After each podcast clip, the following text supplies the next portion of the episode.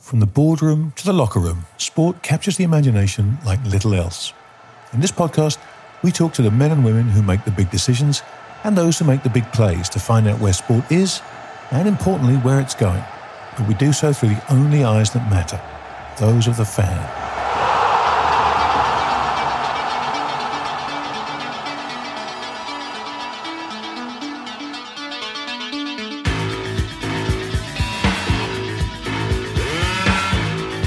Welcome, everybody, to another edition of Goal Own Goal. Joining me himself, our man from the lake, Roger Mitchell. Hi, mate. Uh, hi, how, Grant. How are you? You good? I'm very, very well. You've got a sparkly new haircut there, I see. Yeah, um, yeah. It's it's summer here, Grant, so that's why I cut it really short. Saturday was like 18 degrees. You know, like nice. um, these uh, these climate change deniers are having a hard time these days. I tell you, it's like it's like it's roasting. It's roasting. we can't deny it. One thing we are not going to go down, Rog, is the climate change rabbit hole. I think that is one way to lose half our audience. the other way is the virus, of course. The virus. yeah, exactly right. We'll, we'll, we'll, skip those. We'll we'll we'll leave both of those out of goal and goal, and we'll get to We'll get, we'll get, to we'll get to sporting goals and own goals. How about that? instead of instead of where, where are you by the way? Where are you? South Carolina. Oh, beautiful, beautiful, the most magnificent place in the world. Um, well, my friend, I've got a few goals and a few own goals this week, but I'm going to, as always, be a gentleman and let you go first. What do you got for me? Okay, well, the the thing I'd like to start with, Grant, is the. Um, the fact that uh, Napoli Football Club are 13 points ahead in Serie A. Um, and I know I've in the past I've talked about you know his stories in Naples, yeah. but it, I can never do it justice, never, because the level of nut jobbery when you get something like this in that city is. And there was this video that, that came out earlier in the week of Aurelio De Laurentiis, who is the film producer, owner of Napoli, and uh, a total total maverick um, in his car outside the stadium. And I don't know whether he was panicking or laughing his head off, but you know, the car was surrounded by these these fans going totally like shaking the car up and down, up and down, and like he's um he's I don't know, it looked as if he was laughing or crying or something. But then shortly after that, Grant, and this is my goal this week. And this shows you the madness, not just of Naples, not just of De Laurentiis, but of, of Italian football. There's there's this phone call that's been recorded. So what happens is that a fan, a, a random fan, calls him on his phone, and and here starts already some of the question marks like why does he have his number? Uh, but he's got De number. Second thing, De Laurentiis answers the call. You know, like somebody in his position, unless you know who's calling you, you shouldn't take a call. Uh, you shouldn't take. He answers the call, and then he goes into this chat with this hardcore Naples fan who comes across very reasonable and very um, erudite. So I mean, it go, it's one of the funniest things you'll ever hear, Grant, because to put it in context, afterwards De Laurentiis had to put out a press release to explain it. The press release went like this. Um, the phone call that's being going around on social media today with me between me and a fan um, was obviously full quotes of irony and provocations. You don't say we had a bit of fun and it was all false apart from the fact about the Champions League. So the phone call went like this and it's all in Naples dialect. It's so funny. By the way, De Laurentiis is not from Naples; he's Roman, so he is a okay. little bit the foreigner, the foreigner coming in, yeah. and he has done a magnificent job in Naples. So come back to that in a minute. So, um, Presidente, Presidente, um, are we going to win the the Scudetto? Are we going to win the league? And immediately full of uh, swear words. No, we're not going to win the league. And I'll tell you something more. I've just paid the players a hundred thousand euros each to lose the league because you've all fucked me off, all you Naples fans. And I'm telling you straight, and I mean, I, I, it's all in Italian, really bad swear words. And and the, and the guy's really, the fan's really good. He says, "Oh, come on, don't be like that. You, I know you love us." Type things. He says, "I'm fed up of you assholes. You're always the same." You Nepal- Neapolitans, you wake up in the morning, you look at the sea, you look at the sun, you look at the volcano, and you eat your shit pizza brackets because Naples pizza is shit uh, and I'm fed up with it. Mi avete rotto il cazzo, which is really, really vulgar. And uh, this guy says, Don't be like that, president. Don't be like that, president. You know, this is all our lives. This is all our lives. And he, he says, he says, he says to them, um, I don't give a shit about the tricolore, the, the, the Scudetto, but I tell you what, we're going to win the Champions League. We're going to win the Champions League. And this guy goes bananas. This fan, yes, yes. Forgive me. But it's just the, the, the, the craziness of Naples. They're 13 points ahead. And, you know, they're in the middle of this moment where you know, Serie A is uh, uh, all over the shop. Everybody's struggling. And and to be fair, this guy De Laurentiis is is insane, but he runs his club really well. You know, like every year he balances the books, one of the very few, and you know he comes out with these crazy statements. But you know, in the madness of Italian football, he's probably the sane one. Wait, that is amazing. I had I had not seen that story. He, he literally said he paid the players a hundred grand each not to win. Yeah, I mean, so you've got a fan coming on, you know, going to be full of compliments. You're 13 points ahead, and he just he just like turned on him. I'm fed up with you assholes. You know, I've paid them a hundred thousand not to win, and this is what he calls later irony and provocation. That's what he put out as the press statement afterwards. Uh, uh, and you're, and of course, he there is an element of truth into the whole Naples pizza thing, you know, because Naples pizza is traditionally very thick crust so like for many people, it's yeah, like shit. Chicago pizza. Yeah. Yeah, yeah. So like you know, you eat it and maybe it tastes good, but you know, then it ferments in your stomach and and, and it feels as if you've put on ten kilos after the right. pizza because like it's bigger in your stomach. Yeah, yeah. so uh, you know, I mean, and just like, but that, but this is part for the course for De Laurentiis, film producer. You know, famously uh, comes out of league meetings shouting everybody down. You know, you're all pieces of shit. Everything. I mean, like he doesn't hold back. He makes yeah. me, in my opinionated form, look like uh, something like you know, like a 1960s Blue Peter presenter. You know, he, he is he's he's right out there, Grant, and like um, and the interesting thing is, like I said, he runs his football club the way it should be, and you know, uh, he's always been for you know, doing things properly, uh, you know, not taking any strange money or debt or anything like that.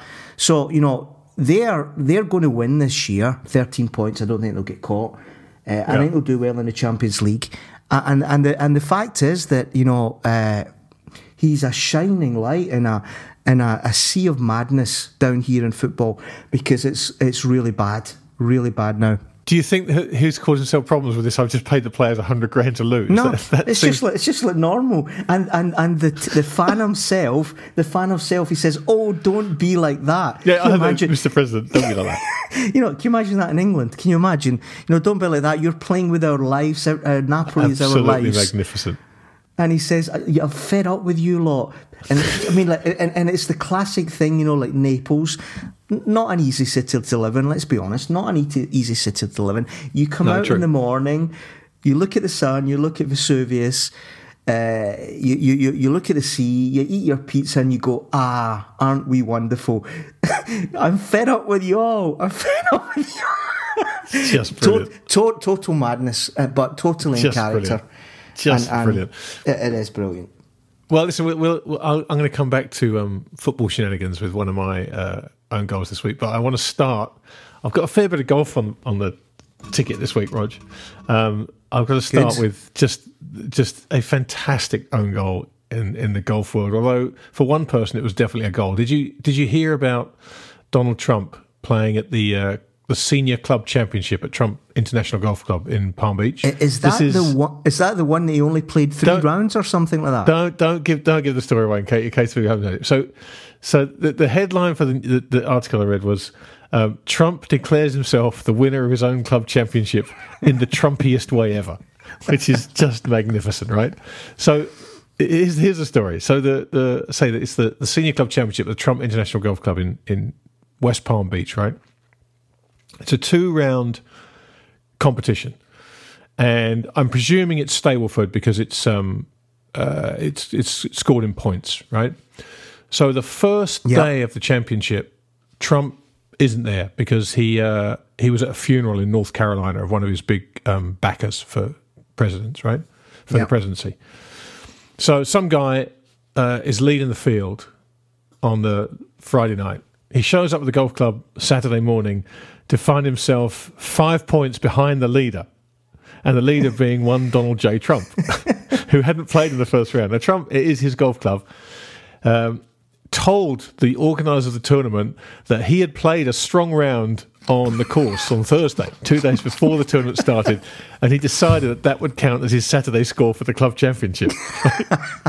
so, Why not? So he's played the course, completely different weather conditions, completely different course conditions, different pins, different tees. Played that a couple of days before. Decides that he's going to um, he's going to call that uh, going to call that his first round, and f- surprise, surprise, goes on to win the competition. So Oh, to be so fair, obviously he's, he- he's still on. banned from he's still banned from Twitter, um, and he's got this Truth Social thing which he uses, which I, I presume is just you know all Trump fans, and and this was the the the what do you call it? I don't know if you could, do you call it a truth? I don't know. It's, it's the, the Truth Social equivalent of a tweet. He wrote competed against many fine golfers and was hitting the ball long and straight. The reason that I announced this on Fabulous Truth is that, in a very real way, it serves as a physical exam, only much tougher. You need strength and stamina to win, and I have strength and stamina. Most others don't. You also need strength and stamina to govern. Absolutely brilliant. What's so he wins. He, he wins. He wins his own club championship um, by playing one round out of two and throwing another. It's just, it's absolutely phenomenal. I mean, you, you cannot make this stuff I mean, up. are we living in a simulation, Grant? I mean, like It every day, way. every there's just things you look around and it's just like nonsense. You know, like that that that is that's bizarre. You know, and then you know, still on golf, I was um you know, there's a lot to talk about golf, but you know, maybe we'll come back to. it. But the thing that struck me as as, as maybe won't surprise you, you know, there was this spat between Phil, Phil Mickelson, you know, one of the people in the pantheon of golf, and that girl Paige. What's her name? What's her second name? Oh, Spear, Spear, Spear, something. Yeah, something like that. Spaniac, Spiniac, something. yeah, I know what you whatever. mean. Um, uh, you know, The, she's the girl ex- with the with the blonde hair. The blonde hair and the, the, the, the quite Yeah. impressive um, previous playing career. Um, that's her qualifications, obviously. Um, so uh, Phil is commenting on, I think it was the Dubai Classic, where some guy turned up in sweatpants. Um, yes. Um, was it Van der Royen? He wears the the, the, Uh, the jogging things. Yeah, the jogging thing, so that Phil had commented, uh, "Oh, they won't let us wear shorts, but this guy turns up in jogging pants that are sure four inches of ankle." She replies, um, and the, the exchange goes on. That's the funny bit. The exchange goes on, and she ends it with this classic line: uh, "Of course, Phil." If that's four inches to you, I feel sorry for your wife.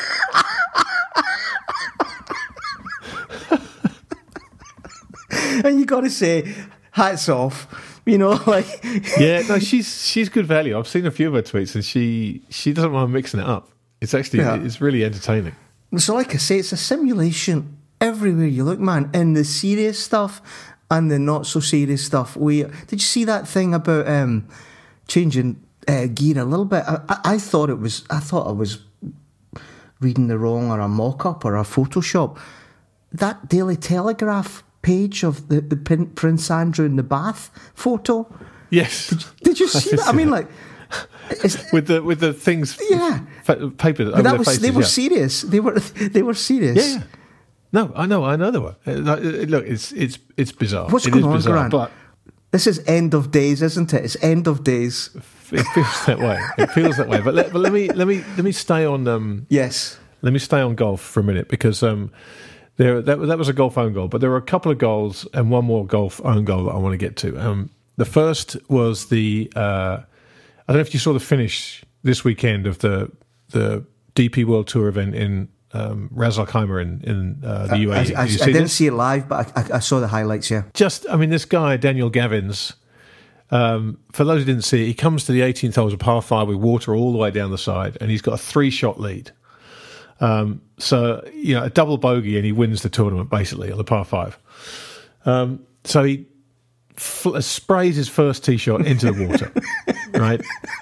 Not a problem. He's still he's still got a par. This easy par five, well, not easy, m- makeable par five um, with his second ball, and he's fine. So he hits his second drive, splits the fairway, beautiful drive. Shades of Jean Van der Velde, he decides to Yeah. go for the green, which he doesn't need to do. Um, so he takes a cut at this, whatever it was, a seven wood or five wood or some kind of low hybrid, sprays that into the water. So now he's got a drop and he's playing his fifth shot. Um, sorry, the drop is his fifth shot. It's his sixth shot. He's got it up and down now from a tricky lie in the deep raft behind a bunker. So he plays his chip and he knocks it 26 feet from the pin. Long putt, and you can see the commentators going, "Oh my god, this is just a this is a nightmare." Guy steps up and holds a 26 foot putt for a seven to win the title by a shot. It was absolutely extraordinary, Rog. No, no, that that's that that sounds amazing. I did, I thought actually you were talking about the the Rory and Well, that was uh, the other one. Yeah, that was the other one. Rory and Patrick Reed. I I mean, like I, I was so wishing that the Rory had missed that putt only to see the playoff. Can you imagine that playoff? Like throwing tees at Yeah. each other. yeah, it would have been. It would have been great. It would have been great. But again, you know, like I said, that's it's interesting, Rog, because I, I wanted to ask you about this because I, I- you know, I know, I know you'd seen that. It was a couple of weeks ago. Um, but this whole thing about you know Patrick Reed throwing a tee at Rory. I mean, the press just made such a thing out of that. It was absolutely, it was utterly ridiculous, right? Because a, I totally understand why Rory blanked him. Now the guys Yeah, of course. subpoenaed him on Christmas Eve. I don't know what what he was expecting. Um, but he didn't throw a tee at Rory McIlroy. I mean, it's no. just it's absurd the whole thing. But yeah, so they, they make the beef out of it. This is your thing, right? It's all about the beef. So the, the press make some beef that that really wasn't there, you know. And then they asked Rory about it at the press conference, and he, being Rory, is pretty upfront about it. This is no interest in shaking his hand. He subpoenaed me. I don't know what he was expecting to happen, but screw him. Reed then comes back talking about how Rory is acting like an immature child, um, which coming from Patrick Reed is saying something.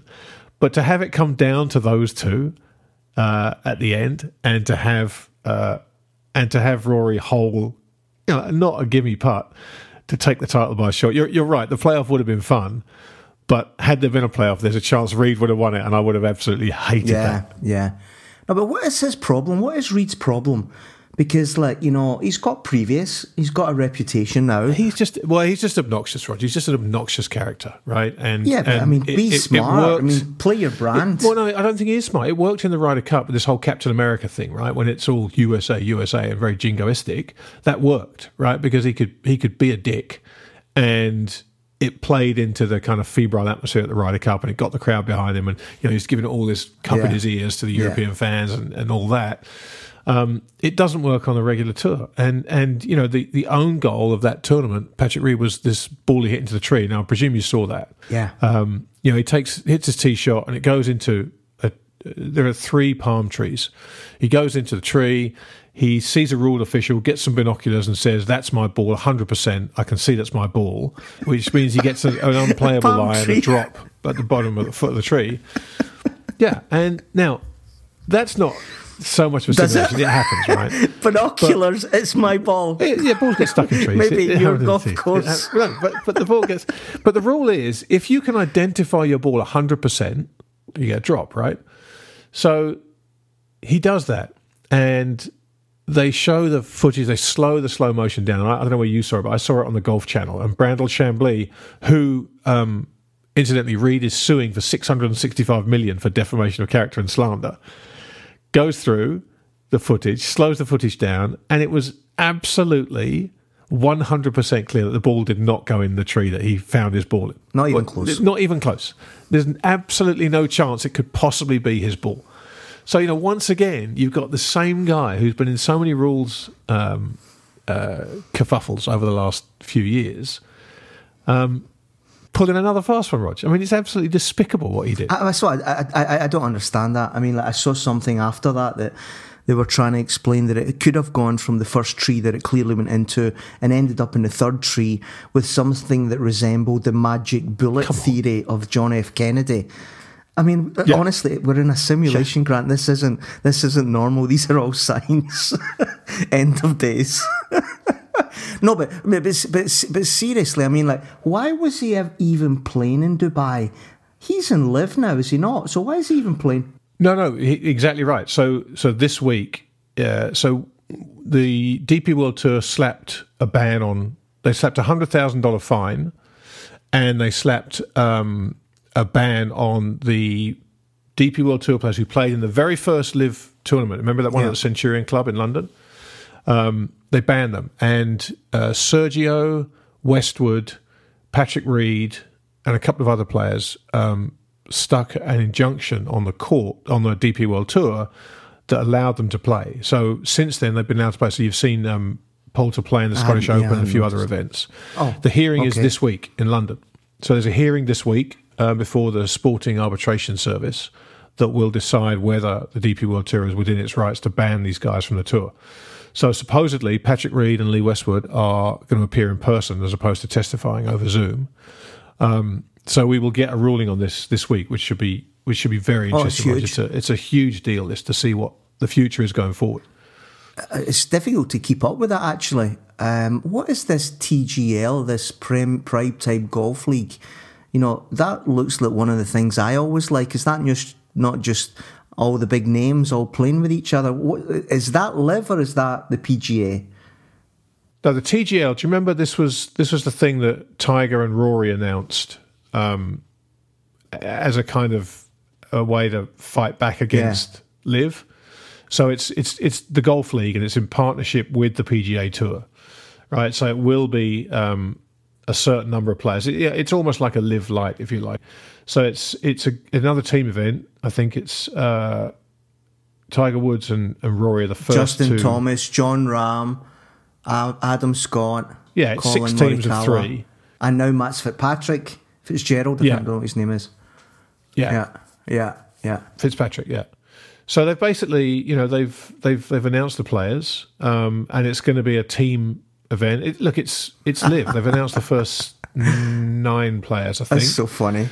Um, it, you know, it's what you said at the beginning, right? They have to take on Yeah, LIV with yeah. something, right? And this is this is what they're going to do. Um, so we'll see. I, May, I think may I going to play just ask, big money. uh, do you get on to this league by merit or does somebody choose who gets invited? Uh, it's a very good question. I looking at the names that have announced, one would imagine it's a little little bit of both because look, Tiger's world ranking is nowhere. That's going to get him in this thing. Right? He hasn't played for a couple of years, uh, but he's the first cab off the rank. You've got you know the guys that they've got. JT's announced, Jon Rahm's announced, Morikawa, Fitzpatrick have announced, but then you've got Adam Scott, Max Homa, and Billy Horschel who you know are all great golfers. I'm not sure that they're the, the next three in the world ranking. So I, I, I think it's it's it's very LIV esque. Let's put it that way. yeah, and of course we've got the Netflix golf thing coming up that just looks magnificent, doesn't it? Just looks on. it does. Yeah, that was that was going to be another one of my goals this this week. Um, full swing. I think it, it first it airs on the fifteenth of February. I'm surprised they didn't bring it forward and have it have airing on Valentine's Day. Rog would have been would have been perfect to see every golfer in the world say, "Yeah, we're not going out for dinner tonight. I've got to watch ten episodes of a PGA No, Tour it looks fantastic, and um, the tennis one, I think, I think most people would say it was about six, seven out of ten. Yeah, we talked about the tennis one a couple a couple of weeks ago, right? And it's yeah, it was does look great. Well, what else Well, I'm going to come back to Italian football. You know, um, there's so much going on here, man. You know, like just let's just go through it one by one. Uh, Inter Milan is bust, almost certainly bust. You know, like the the owners uh, Zhang and Suning. I don't think they've got two pennies to rub together. It's a whole China thing, so, which so you never really know how that's going to play out. But they don't have any money. They're they're they're debted up to the eyeballs. Uh, Milan, uh, Jerry Cardinale's Redbird bid that won has been challenged now uh, because the other bidder was Investcorp. I think that's a Saudi fund.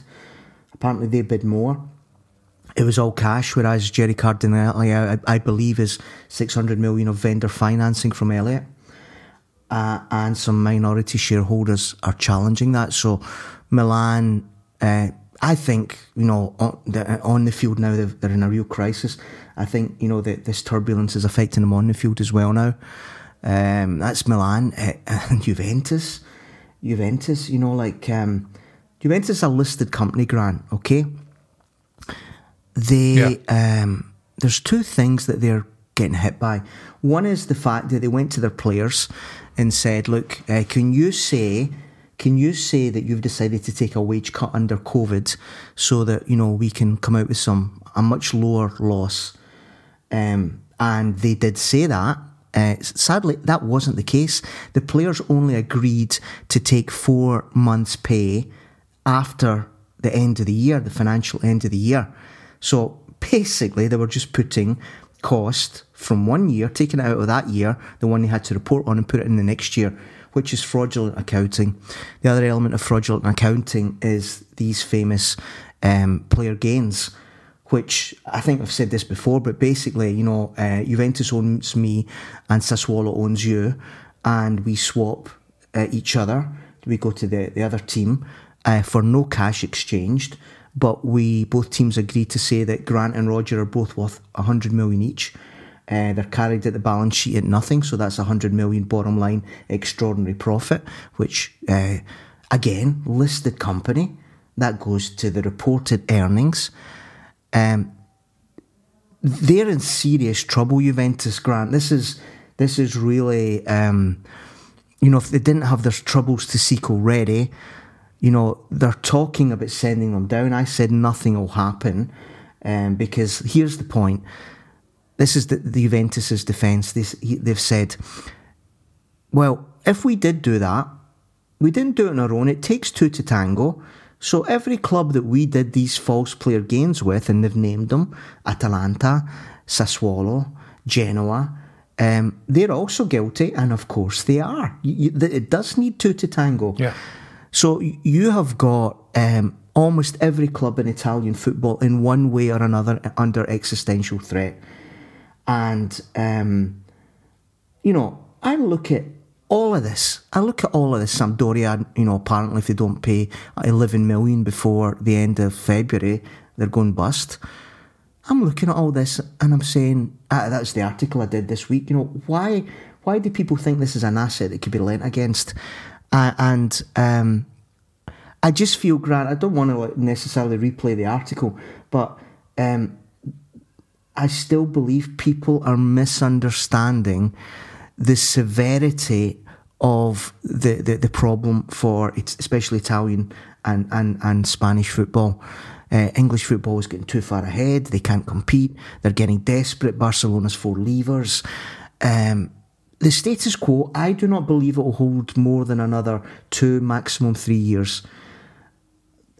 It's dramatic, Grant, and and um, I'm not sure in England, in the English media, they are grasping the severity of what's happening in football, just like it is in golf. The thing is ripping apart. That's how I read it. Well, well, let me ask you because one of my own goals this week was going to be Man City yeah. and the financial fair play yeah, ruling yeah, today. You saw that, I presume. So I was uh, now. I, what I was going to do was it's going to be my own goal, but I was going to get you to talk about it because I know you'll you'll understand it better than I do. But I read the charges and I read the potential punishments for them from you know docking points to automatic relegation to the championship. Um, so if you can talk about what's happened because this seemed like a very big deal to me it, when it I read a, it. This it morning, is a big deal. Now, um, if you remember, and we mentioned this uh, when we talked about the Apple documentary in the Super League, um, you remember that one of the, the, the, charges against UEFA is that they haven't managed to um, hold the financial fair play line and they, right. they basically gave a pass to both PSG and Man City, and and the Man City one was really that you know Man City tooled up with uh, all these lawyers and basically said to UEFA, we will outspend you in lawyers and you will lose, uh, and UEFA caved. That is the narrative. I obviously wasn't in the room, but I believe that to be the case. Um, so UEFA thought Man City had um, rode, rode rough, roughshod over all these um, financial fair play rules. The English Premiership timing, you know, you you you, you love this thing. It, it comes from one of your guys. It's not what we're being told. It's why are we being told this now? Yeah, why are we, why right, are we reading well, it now? Here's exactly. the reason. and remember the government regulator? The government regulator that the, the, independent regulator they were going to put in place. The, the, the government to look after football, yeah. Yeah. which the Premiership hates because remember the Premiership is a is a member club of twenty shareholders, and like yep. any private member club, the last thing you want is the government looking over your shoulder. Uh, so one of the things I believe they've done is they, they under pressure, they have decided to say, look, uh, we are self regulating. Look how nasty we are with Man City. Yeah. That's how I read it, Grant. Uh, this is today's news, so I, I may be reading it wrong, but that's how I read it. But here's the thing with this you know, what happens now? Because Man City have shown themselves not to be a club to take this kind of thing lying down. They they have got a lot of you know the Simon Pearces of these world. These are hardcore Rottweiler managers, lawyers, and everything like that. And they slapped uh, UEFA around. And I wonder what they'll do with the English Premier League. You know, are they just going to say, well, fair cop, you know, let's um, you know, let's do a plea bargain and put this behind us, or are they going to fight it? Because if they fight it, the English Premiership rules, I think, do not allow appeals. It's part of the rules that you take away your right to appeal to other courts, European courts, and things like that. So, like I said a little bit a second ago about Spanish and Italian football, I think we're getting a little bit to the end game here in the English Premiership.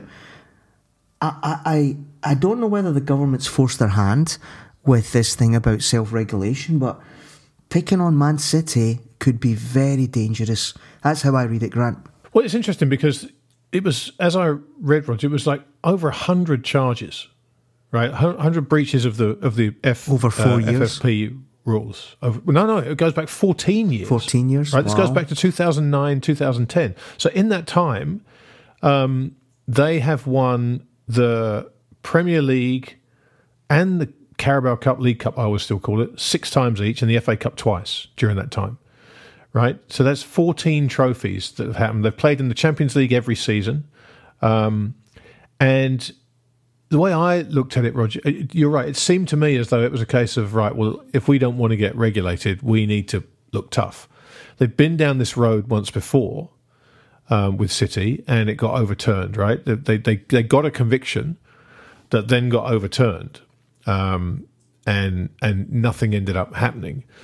But as I understand it, the the they're open if they get found guilty of this. To there's fines, they can get docking of points, um, and they can actually get kicked out of the Premier League. Now that would be a huge, huge thing to do. Obviously, I, I guess they could on that basis they get found out, get stripped of the titles like Juventus were um, in Italy. Um, the response from City, as you say, is extremely, let's call it bullish. They've said, bring it on, basically. We'll fight you all the way and you'll lose. Yeah. Um, but you, you have to wonder, Rog, if this is if this is going to be something that does this open the door to a Super League? Oh, yeah. Does this Grant, Grant, does this give them an excuse yeah. for clubs to walk away? Grant, um, the the reality of how this ends is unclear. Um, but what I am 100% certain of, and I have been for three, four years, as you know, is that the status quo can't hold. It just can't hold. You can't have clubs funded by unlimited sovereign money. Um, you can't have an English Premier League that is killing every other league in Europe, such that Bournemouth can outbid AC Milan for a player and think yeah. everything and think everything is okay. Uh, this ends up one way uh, with the big clubs playing in in one vehicle league, whatever you want to call it, Super League. Um, it, it, maybe it's the Super League. You know what? Maybe it could be the English Premiership. You know, um, I said something this week about the problem with football is that it's the only industry that um, clubs, i.e., companies, are restricted to play only within their geographical boundaries. It's the only companies I know in the world um, that are um, prohibited from moving into a bigger market. Uh, so, you know, is is there a world where uh, the English Premiership is seen as the Super League, and um, people start asking to join it? I mean, I mean people. I mean uh, Barca, uh, uh, Juve, Celtic, Rangers. Uh, what I'm saying, Grant, is we. I believe we are in the quickening now. You know, uh, there will only be one to continue the analogy. Uh, I, I, thought that one would be the Super League. Um, French and, and British politicians killed that. Uh, don't think it was the fans. It's the Boris Johnson going for a populist vote, and and the, and the French the same but there will only be one. These big clubs will play together and everybody else will have to reorganize. Just like you were seeing with golf with that TLG thing and everything like that. It's what the market wants, it's the product market fit. I, I, I don't know what's happened with Man City, but I tend to smell this as the burning of the blue touch paper. This won't end well and everything I hear around, I'm even hearing things around the uh, the Agnellis are thinking of selling Juventus. Um, you know, there's just nothing's off the table anymore in football now, Grant. And, and football in the big scheme is the only one that matters. Football and, and, and, NFL, maybe NBA. Those are the ones that matter. And uh, football is, is getting into the end game and it's utterly fascinating. And uh, you know my view, Grant. My team, Celtic, was cut out of this big table 20 years ago, 30 years ago. Yeah. And, you know, burn it all down. Burn it all down and let's start again. Because the status quo cannot be held. When something can't be stable, it's better you recognise it quickly, burn it under your conditions, not like a, a, a flash fire, and, and burn it down in a controlled way and then construct the thing that you think can be stable. So that's that's my reading, but it's been my reading for three or four years, mate. We're just seeing the, the yeah. It's just amazing what we're seeing. No, you've been. You have to say you've been you've been way way ahead of this, and, and I have to say it's um, it's definitely travelling down the road that you that you've talked about this whole time, Roger. And I, you know, and I wasn't sure um, whether you were right or not, but with every passing day, and when you get something like this coming over the wires about Man City, you realise that this everybody is being pushed in a direction that that really, as you say, really only leads in one place, which is all these big clubs say, if you want to regulate us this way. I mean, look, it's ironic actually that um, all this talk has been about Middle Eastern money and guys with bottomless pits because they're pulling money out the out the ground from the oil wells, and we get a transfer window when Chelsea.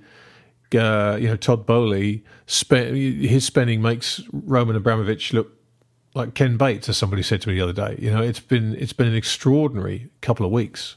I, I listen. The, the word in the in the industry is that he's insane. I mean, people aren't holding back privately.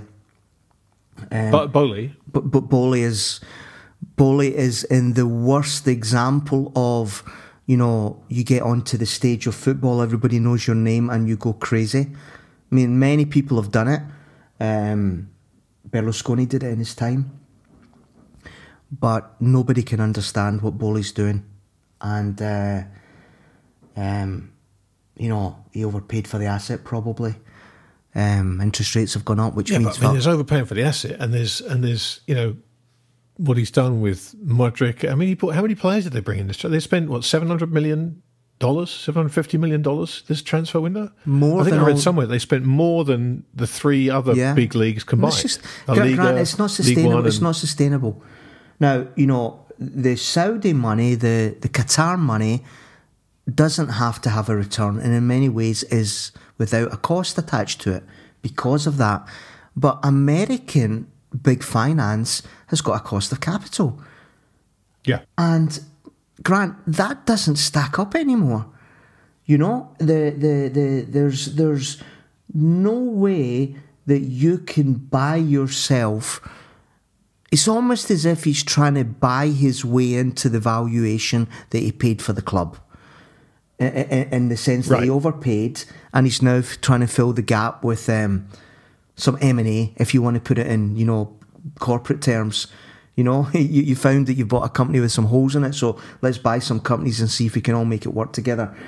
Yeah. I, I, I think this is just another symptom. Call it a simulation, call it the quickening, the end game.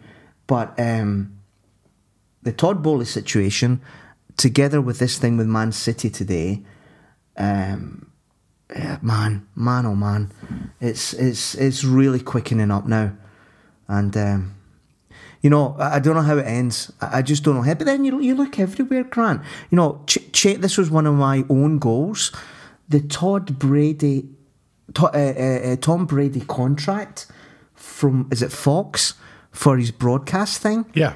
Yep. Now, correct me if I'm wrong here, Grant. 10, 10 years, $375 million. Right. Correct me if I'm wrong here, and if any, but if I am seeing anything wrong here, I, I apologise up front to the audience.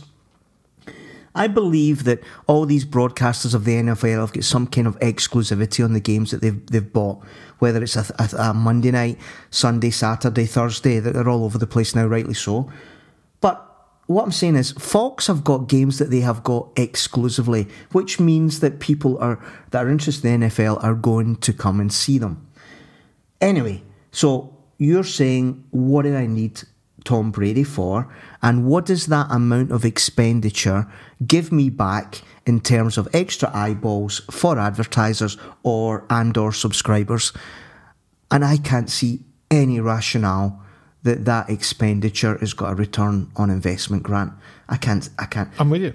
I'm with you. I mean, with you. You're, you're right. I mean, the they they split the NFL coverage across. I think it's ESPN. Um, uh, M- is it NBC or CBS or ABC? I can't remember. One, of the, two of the networks, Fox. One of the other networks, I forget which one. And, and I think it's ESPN get- ABC. split the games. I think it's ABC. Yeah, you're, I think you're right. Um, and so they get the games they get. Now, does it make a difference when the Super Bowl comes around if that particular broadcaster has the Super Bowl that year, but they, they'd have it on their own? They rotate that around. So I, I don't really see why you're paying that kind of money other than it's a vanity project that you, you want to make sure he doesn't go to ABC. You want to make sure he doesn't go to ESPN, right? So you just, you just pay up to get Tom Brady. Um, but thirty-seven and a half million a year to call the games just seems absurd. And the me. guy he's replacing has done a magnificent job this year. You know, um, there's been a lot of talk about how this guy has been so elegant and um, professional in the way he's accepted uh, his lot, despite doing an excellent job. I think it's just an example, Grant, that this is the last days, the last crazy days of people still thinking we operate in a world where money is free and you don't have to do any return on investment calculations. Yeah, uh, well, uh, look, we've talked about this um, many, many times, Roger, in this on this show. Right, we've talked about what the what the rising cost of capital means. And I, you know, I think when we first talked about this, when rates started going up, um, you know, we we said this this changes everything. And I don't. I think some people have got that memo, and other people haven't. And I'm surprised that someone like Boehly doesn't seem to have got it. And I'm surprised that uh, Fox doesn't seem to have got it. But elsewhere, you can see signs that people are suddenly realizing that, hey, you know what, return on capital gets a lot trickier when when the you know the the, the, the risk free cost of capital is four percent. Well, you know, li- like I said at the weekend, um, if you put aside the fact that these deals generate uh, big commissions and fees, there is no way in the world that I know about of corporate finance that these deals for buying the media rights of La Liga or the Bundesliga, I saw that one again today, or Serie A or Liga in France, there is no way that those are making corporate finance sense when you know they're returning such a small a, small return to, to, to those providers of capital. I just I think it's going to end so badly, Grant. Or maybe it'll go on so long that you know when when the shit hits the fan, everybody will be you know in Matau already having a cocktail, and who cares what happened ten years earlier? You know. Well, it's it's got a whiff of the AOL Time Warner merger, Roger. You know, when that thing happened, everyone said this has to be the top, and of course it was because it was so ridiculously egregious. This thing, um, and it feels like this is one of those points where you can actually see the bell being rung in real time because people are paying these crazy amounts of money at a point in time where things underneath are changing dramatically. You know, it, it, it feels that way to me. I agree. I, I agree. I, I don't know how I don't know how it ends. You know, I guess there's some people that think you know if inflation uh, is peaked, it's coming down. That means interest rates will come down. Uh, the Fed have got to bring it down. Uh, maybe, maybe, maybe that's the, the way it is. I don't think so. I, I don't think you do that either. But maybe some people hope that we're going to go back to zero percent interest rates. Well, I mean, people, I guess, maybe banking that we do. Um, maybe that's the bet that's being made, Roger. I, I, I think it's a a very dangerous bet to make for all sorts of reasons, but we'll see. Well, have you got anything else for me, Grant? Any any? Well, just quickly, I wanted to uh, a, a, a, own goal and a, but a goal on, on the bigger picture, and that's Mikaela Shiffrin. And if you've been following Mikaela Shiffrin, the American female skier, and what she's been doing, no, it's absolutely unbelievable. You know, she's she's basically one win away from tying the all-time record of World Cup wins, which is 86, which um, uh, has stood for 30 or 40 years. Um, and she's uh, and this is Ingemar Stenmark, who yes. everyone if they if they can name one skier, it's Ingemar Stenmark. Yeah, yeah, exactly. Uh, and she lost the most recent race by 0.06 of a second. That's how far away she was from a share of the all-time lead.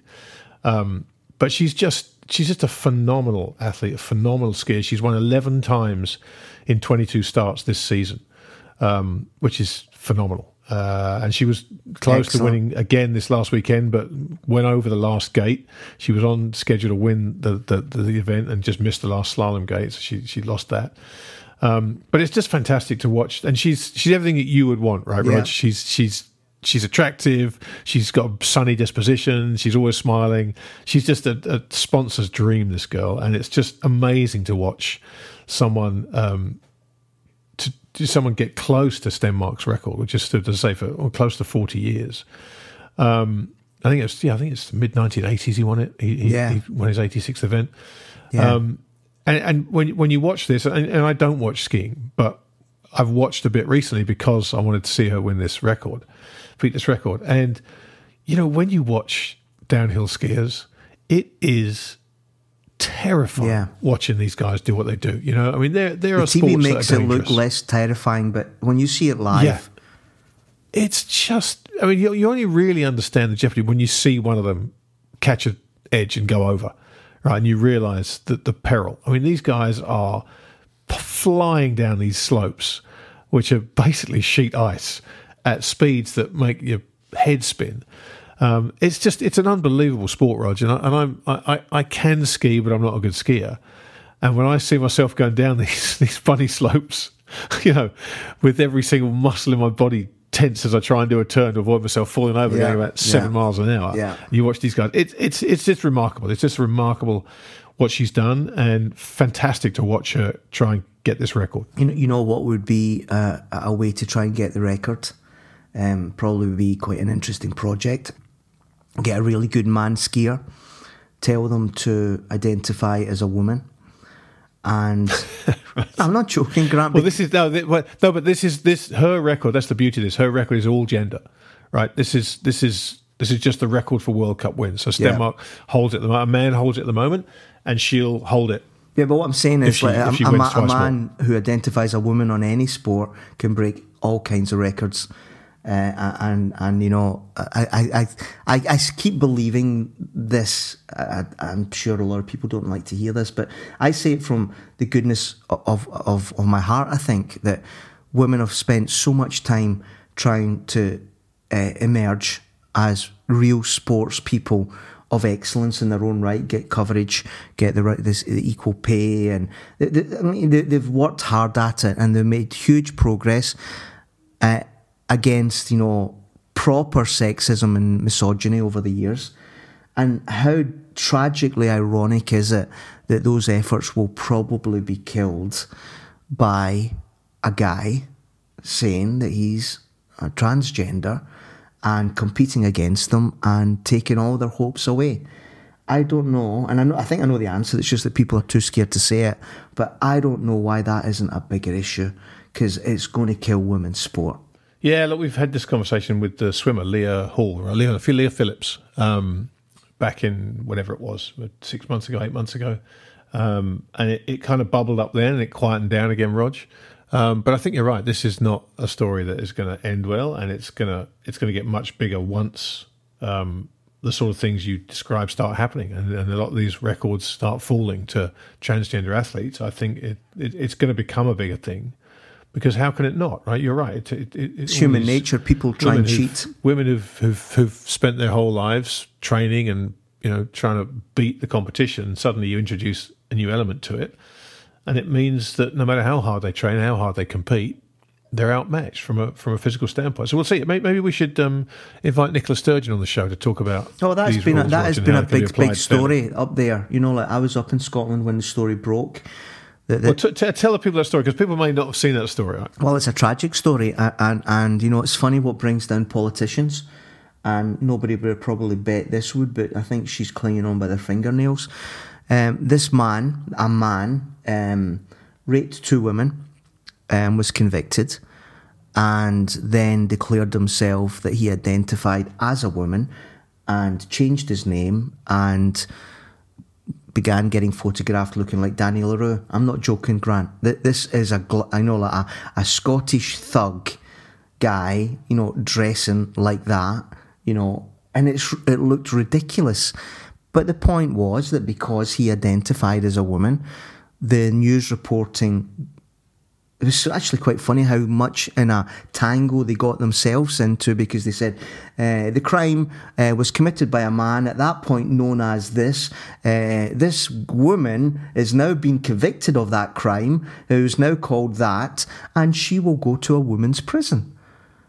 And, you know, to the credit of the Scottish people, they said in classic Scottish way, nah, you're not on. You know, we'll take a lot of shit in this stuff, but we are not putting a man rapist in a woman's prison.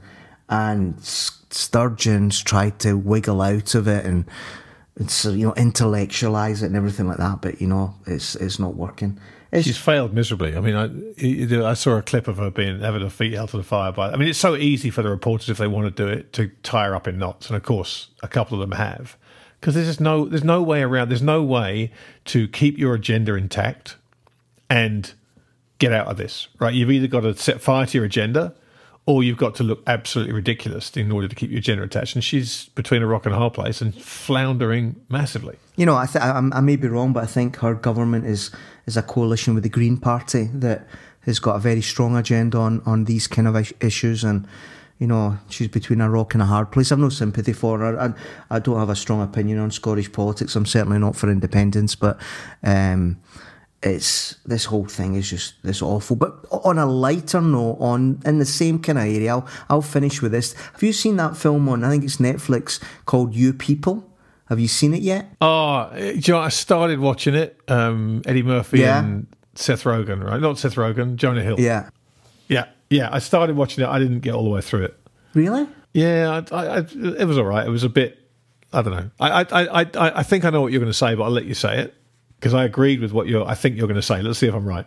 But you know, first of all, you know, uh, I thought it was really well acted. I thought Jonah Hill was great. Um, I, I think they're dealing with a subject matter that is incendiary now, almost untouchable to comment on in, in, in America. You know, race. This is a story about two families. Well, race and religion, right? Uh, yeah, race and religion yeah, they got in there. Yeah. Uh, a, a, Jewish family, uh, Jonah Hill's family, uh, he uh, gets engaged to a black girl, uh, Eddie Murphy's daughter. And obviously, the gag is that um, the Jewish family is a very much a, a Jewish mother family, and, and the mother is stereotypically that. Um, and Eddie Murphy is, you know, comes across as this kind of like aggressive, um, you know, Malcolm X following Muslim black guy, um, and the, the parents are, are seen as old fashioned and not with modern America, which is nothing to do with all these statements of difference. Um, the I, I, I thought it was pretty good. You know, like I, I thought the they um they covered it well. The thing I don't think you were going to think that I was going to say this. The thing I, I liked about it was the the thing about the shoes. You know, the the sneakers. Yeah. You know, the, there's a big thing about you know wearing the right sneakers and everything like that. And you know, two two two things this week. I thought that's so clever. You know. Uh, you know the the whole Tiffany Nike uh, partnership with LeBron to wear those sneakers, and you see him coming into the stadium, and they're focused on those Tiffany sneakers uh, and everything like that. And then I saw another thing where I think it was Jake Paul who was fighting this guy, or they were kind of like um, doing the, the trash talking before their upcoming fight and Jake Paul with his m- mobile phone um, focuses on the guy's sneakers, which would I think were very basic New Balance sneakers, and said, "Look, I'm fighting a guy that wears this shit. Look at that." You know. So the the point is that sneakers are a big thing now. They're a big part of, of American culture. And anyway, in terms of like commenting on American culture, um, I thought the film was pretty decent. I thought they took a very difficult subject matter and certainly got away with it. I thought they got away with it, Grant. Yeah, no, I, I thought it was good. I thought it was. I thought it was good. I just, I just found it too predictable. I, I just, I knew exactly what was going to happen at every turn. That's why I turned it off. But I thought they, as you say, they handled the race, the race and religion thing really well because it was funny, and they said things that you kind of go, "Oh, you can't say that in real life," but they, but they did it really, really yeah. well in terms of winding it back. I, I agree, but I just found I, I, I knew every scene two scenes before it happened. You just knew what was going to happen. You knew Oh, I don't. I want to give anyone a spoiler alert, but I, I, I knew everything that was going to happen. I just got kind of bored with it because I, I didn't. There was there was no surprises for it. Well, the interesting thing was that he he Jonah Hill has got a, a podcast, a culture podcast with this um, black co-presenter that I just think is so bang on. You know, it's exactly the kind of thing that would be out there just now about yeah that you know yeah, commenting on uh, and you know it, it's a thing, and, and, and you know the, the, the way to finish is probably in a sporting note is um, it's with great pleasure that you know this is going to be the first Super Bowl with two black quarterbacks. Um, American society has changed, uh, and you know it's changed for the better, I think, and. Um, it's good to see. It's good to see that they need to do a lot more in getting uh, minorities into the, the front office and the coaching thing. But um, uh, they'll get there. I think. I think so. Like, let's look at the Super Bowl and see who brings that home. Fantastic. Well, you're right. I think there's a perfect way to wrap it up, Rog. Right on time as well. How about that? An hour gone. Perfect. Um, well, listen, matey, it's always a fun doing these. Thank you for staying up late to do this in Italy, although it sounds like it's boiling hot, so it might have cooled down enough for you to go to bed now. Uh, thanks to you for listening, as always. We really appreciate each and every one of you. Um, you can follow us on Twitter if you're not doing so already. You'll find us at Entertained R. That's the word A R E. Uh, you'll find me on Twitter lurking around at TTMYGH. And you can find myself at RPM Como, as in the lake. As in the lake. Hope your cold gets better, mate, and we'll yeah, talk again soon. Yeah, thank you, thank you very much. Take care, Grant. Bye bye.